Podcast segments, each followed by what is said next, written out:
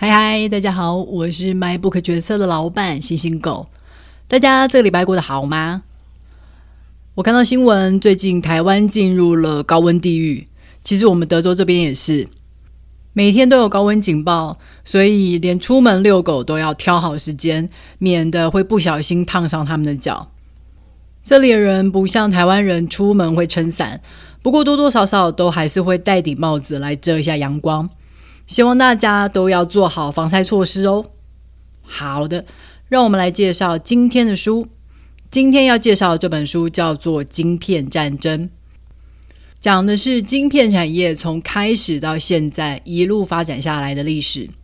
它从一九四七年电晶体发明开始讲起。什么是电晶体呢？如果用非常简单的话来解释的话，它就是一种用半导体材料所做成的电子讯号开关。比起有些材料是让电流全部通过，像是铜线，或是完全不导电，像是玻璃，有些材料它很特别，它可以在加了一些其他的材料之后，在特定的状况下控制电流通过或是不通过，所以我们就称呼这种材料为半导体。最有名的大概就是矽了。当电流可以通过的时候，就是开；电流不能通过的时候，就是关。我们运用半导体这种特性，做成了电子讯号开关。很多的电晶体集合起来，就是晶片了。随着这几十年来的发展，晶片的应用可以说是无处不在。只要晶片一短缺，很多现在的产品制造就会立刻出现问题。就像是去年车子到处都在缺货。原因就是因为车厂在 COVID 的期间减了晶片的单，等到疫情过去，想要恢复生产的时候，却发现根本就买不到晶片，没有晶片，车子就动不了，所以只能扼腕自己当初的短视。这本书的书名包含了“战争”两个字。如果说是在美中贸易战之前，我们可能就会把这里的战争视为是商场上的竞争。但是最近这几年，美中的关系越来越冷，台海的情势越来越紧张。我们开始意识到，或许战争不再是仅限于商业上比出高下了，而是真的有可能关系到国家的存亡。台湾自己也常常会用细盾来称呼台积电，因为全世界最先进的晶片只有台积电才做得出来。如果台湾真的发生战争的话，影响世界经济的规模绝对会远远超过乌俄战争。那么，这究竟是一个事实，还是我们自己在碰风而已呢？我想，不管是对于个人，或是对于国家来说，知道自己的优势在哪里是非常重要的。接下来，就让我们好好跟着这本书来了解一下晶片产业吧。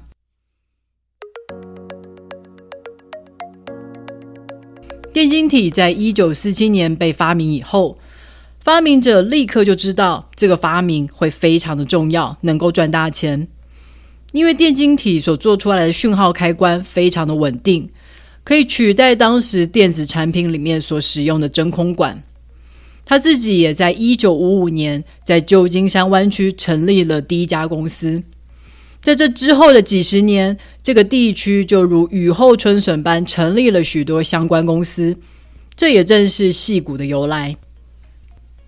不过呀，虽然电晶体的理论可行，但如果无法让这个技术变得可以大量制造的话，它在市场上就没有价值。首先，他们面临的第一个难题就是要如何把许多的电晶体组合起来。有两个工程师，他们共同发明了积体电路，让电晶体不只是在平面上连接，还能一层一层的往上堆叠。这个方法大大缩小了原本晶片的 size，可以让晶片变得又小又省电。而当晶片越做越小，我们想要在晶片上刻出电路就越来越困难。所以，工程师又发明了一种技术，叫做微影成像。它就像是一个颠倒过来的显微镜。显微镜是把小的东西放大，而颠倒过来呢，就是把大的东西缩小。他们要把大的电路图缩小的印到晶片上面。怎么印呢？他们是在晶片上面涂上一层化学药剂，而这种化学药剂在光照之下就会发生反应，消失不见。想象一下，如果只让光穿过一个矩形，它就会在晶片上面留下一个矩形的空洞。就是利用这样的原理，把电路印到了晶片上面。虽然微影成像这个技术可以成功的让我们制作又小又复杂的晶片，但实际操作起来却有非常多的变因会影响成品。例如温度还有压力的变化，就会让化学药剂变质，而一粒尘埃就会改变光行走的方向。所以制造晶片往往需要反复不断的测试，测试不同的温度、压力还有化学的组合。想办法来提高晶片生产的良率。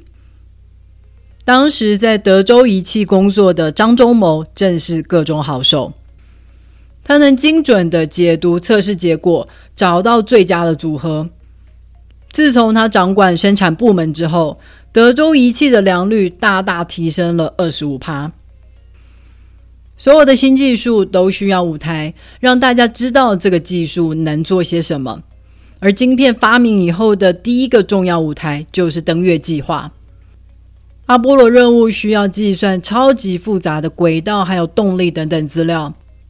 如果当时太空船的电脑不是使用晶片来大大降低耗电量还有 size 的话，光是电脑本身就会把太空船所能搭载的所有电力都给耗尽。所以，我们可以说，登月计划能够成功。晶片是背后的大大工程。另外一个大家比较意想不到的舞台是越战。现在讲起越战，大家只会把它当成是美国的一场失败战争。但其实越战的意义远远不止于这样。搭载了晶片的飞弹是在这一次战役里面第一次亮相。在此之前的飞弹当然也有雷达系统。只是这个系统碰到了越南的潮湿气候，还有高温，会经常故障，而且飞弹在发射之后也没有办法再做校正，所以命中率连十趴都不到。当时美军想要炸毁一座桥，射了几百枚的飞弹，桥依旧是屹立不摇。然而搭载了晶片的新型飞弹，这上面仅仅只是添加了最简单的校正功能。军方只要花二十四枚，就成功的完成了任务。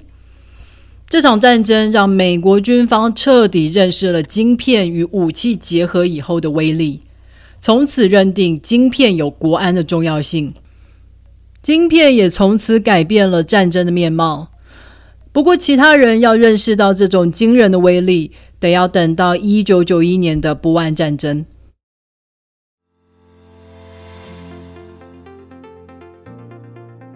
而当 NASA 跟国防部忙着在整合晶片，完成他们的困难任务时，民间的商业公司也没有闲着。当时晶片有两大种类，一种是负责逻辑运算的，而另外一种是负责把资料存下来。Intel 正是发明记忆晶片的公司。记忆晶片不像逻辑运算晶片一样，有各种特殊的功能需求。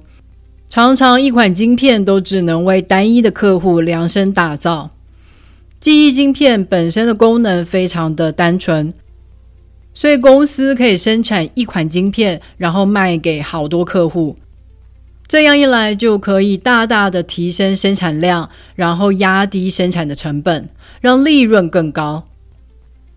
Intel 靠着记忆晶片赚钱赚到手软，所以他们就回头去想。为什么我不设计一款通用的逻辑运算晶片呢？然后在上面跑不同的软体来完成客户不同的需求，这样我就可以大量的生产逻辑运算晶片啊！就是这样一个想法，打开了日后个人电脑的市场。接下来有十几年的时间，Intel 的 CPU 加上微软的 Windows，成为了市场上的霸主。同时，也催生出来一批软体公司。当美国如火如荼的制造更多的晶片的时候，其庞大的经济规模开始外溢，许多人力需求比较高、产值比较低的电子组装产业开始移到了亚洲，包括了新加坡、马来西亚、南韩，当然也有台湾。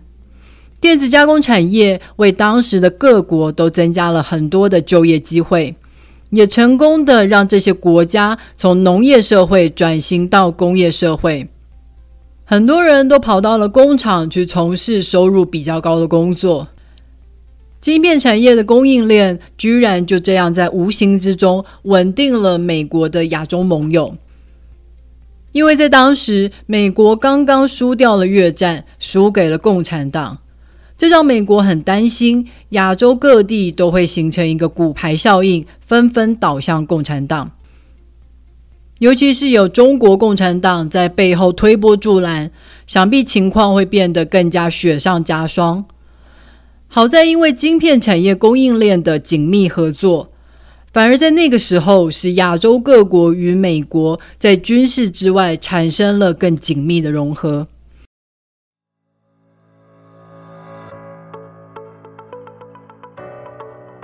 讲完了美国，让我们来讲讲苏联。身为冷战时期美国最大的竞争对手，苏联在做什么呢？苏联它并非没有认识到晶片的重要性，但是却始终在晶片的发展上面节节败退，完全是由美国戏骨主宰了这个新兴产业。究竟是为什么呢？其中最大的差别就是苏联一直把晶片当作是军事上面的绝对机密，民间是无法学习还有接触这项技术的。甚至大学也没有相关的课程，只有极为少数的人可以被苏联派去美国学习，然后回来以后，这些人也只能为军方服务，没有办法与其他没有获得许可的人讨论他们的研究。但是，光靠政府是没有办法撑起一个产业的，没有商业应用，就没有足够大的市场来发展整个产业。美国的戏骨虽然一开始的客户也是政府，像是 NASA 还有国防部，但是他们很快就拿着“晶片也能上太空哦”这个招牌去向其他的商业公司兜售晶片。要想向民间销售，价格就得想办法降低，因为政府不像民间对价格那么的敏感，政府愿意做赔钱生意，但商业公司可不买单啊。这就迫使了矽谷想方设法的去改善晶片的制程，去提高良率，拼了老命的做出更小的电晶体，在机体电路上面塞进更多，让晶片的运算能力可以提升。运算力一提升，很多脑筋动得快的商业公司就会开始去想出新的应用。既然以前做不到的事情，现在做得到了，那么当然就可以推出新的产品喽。在晶片产业里面，有个很有名的摩尔定律，就是说每两年机体电路上能放的电晶体数量就会增加一倍，这就会让电子产品的效能也增加一倍。换言之，也会让之前效能的产品价格变成一半。当价格变便宜，就会有更多的产品使用晶片，然后又回头提高了晶片的需求。于是，整个晶片产业就像是油门踩到底的车子，一路猛飞冲天。苏联的晶片产业发展不起来，还有另外一个大原因，是因为主导的人是政治领军，他根本不在乎科学的开发，只在乎成果。所以他下达的命令往往是派间谍去偷晶片，然后想办法照抄。但是晶片产业可不仅仅只是科学理论突破而已，还有更多制程上面的难题需要解决。要用哪些化学药剂？要用什么温度、什么压力？要曝光多久？这些专业知识还有经验，全部都是在像张忠谋这样的工程师脑袋里面。这可是商业间谍偷不走的。再加上整个晶片产业的发展飞速，间谍偷到手的晶片，苏联都还没有做出来，就已经是过时的产品了。没有好的制程，晶片的良率提不上来，苏联的军方就更不想把晶片用在武器上，导致苏联晶片产业唯一的客户对自己的产品也完全不买单。与美国的正向循环恰恰相反，苏联的晶片产业此时已经陷入了死亡螺旋。同一时间，随着晶片的产品越来越复杂，已经不再是单靠一家公司就能全部完成了。就像是个人电脑，即使有 Intel 的 CPU，如果没有上面跑的软体的话，它也是一个无用的东西。晶片产业甚至也不是一个国家可以全包了。当时的美国会生产晶片。但是微影成像技术所需要的设备是靠日本的尼康还有 Canon 来提供，而东南亚的工人则包办了最后的电子组装。美国的晶片产业供应链遍及了全球，但是当时苏联却是孤军奋战。所以当苏联的将军看到美国在波湾战争里面有镭射导引的飞弹一一精准的击中敌人目标之后，他就知道胜负已分，大势已去了。苏联也就在同年宣布解体，冷战结束。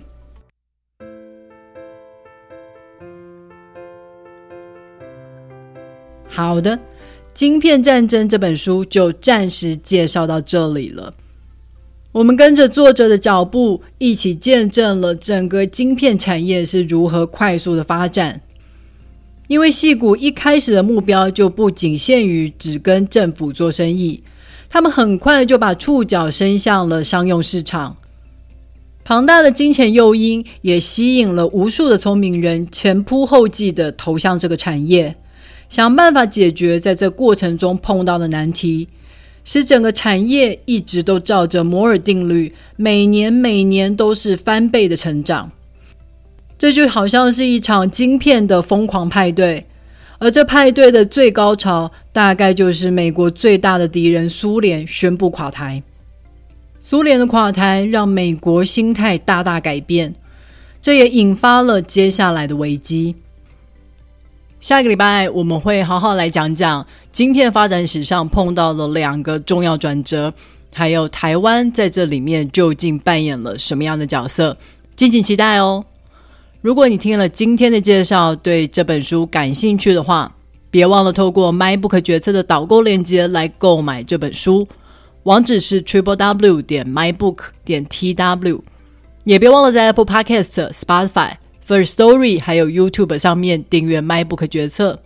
你的订阅跟留言就是对我最好的动力。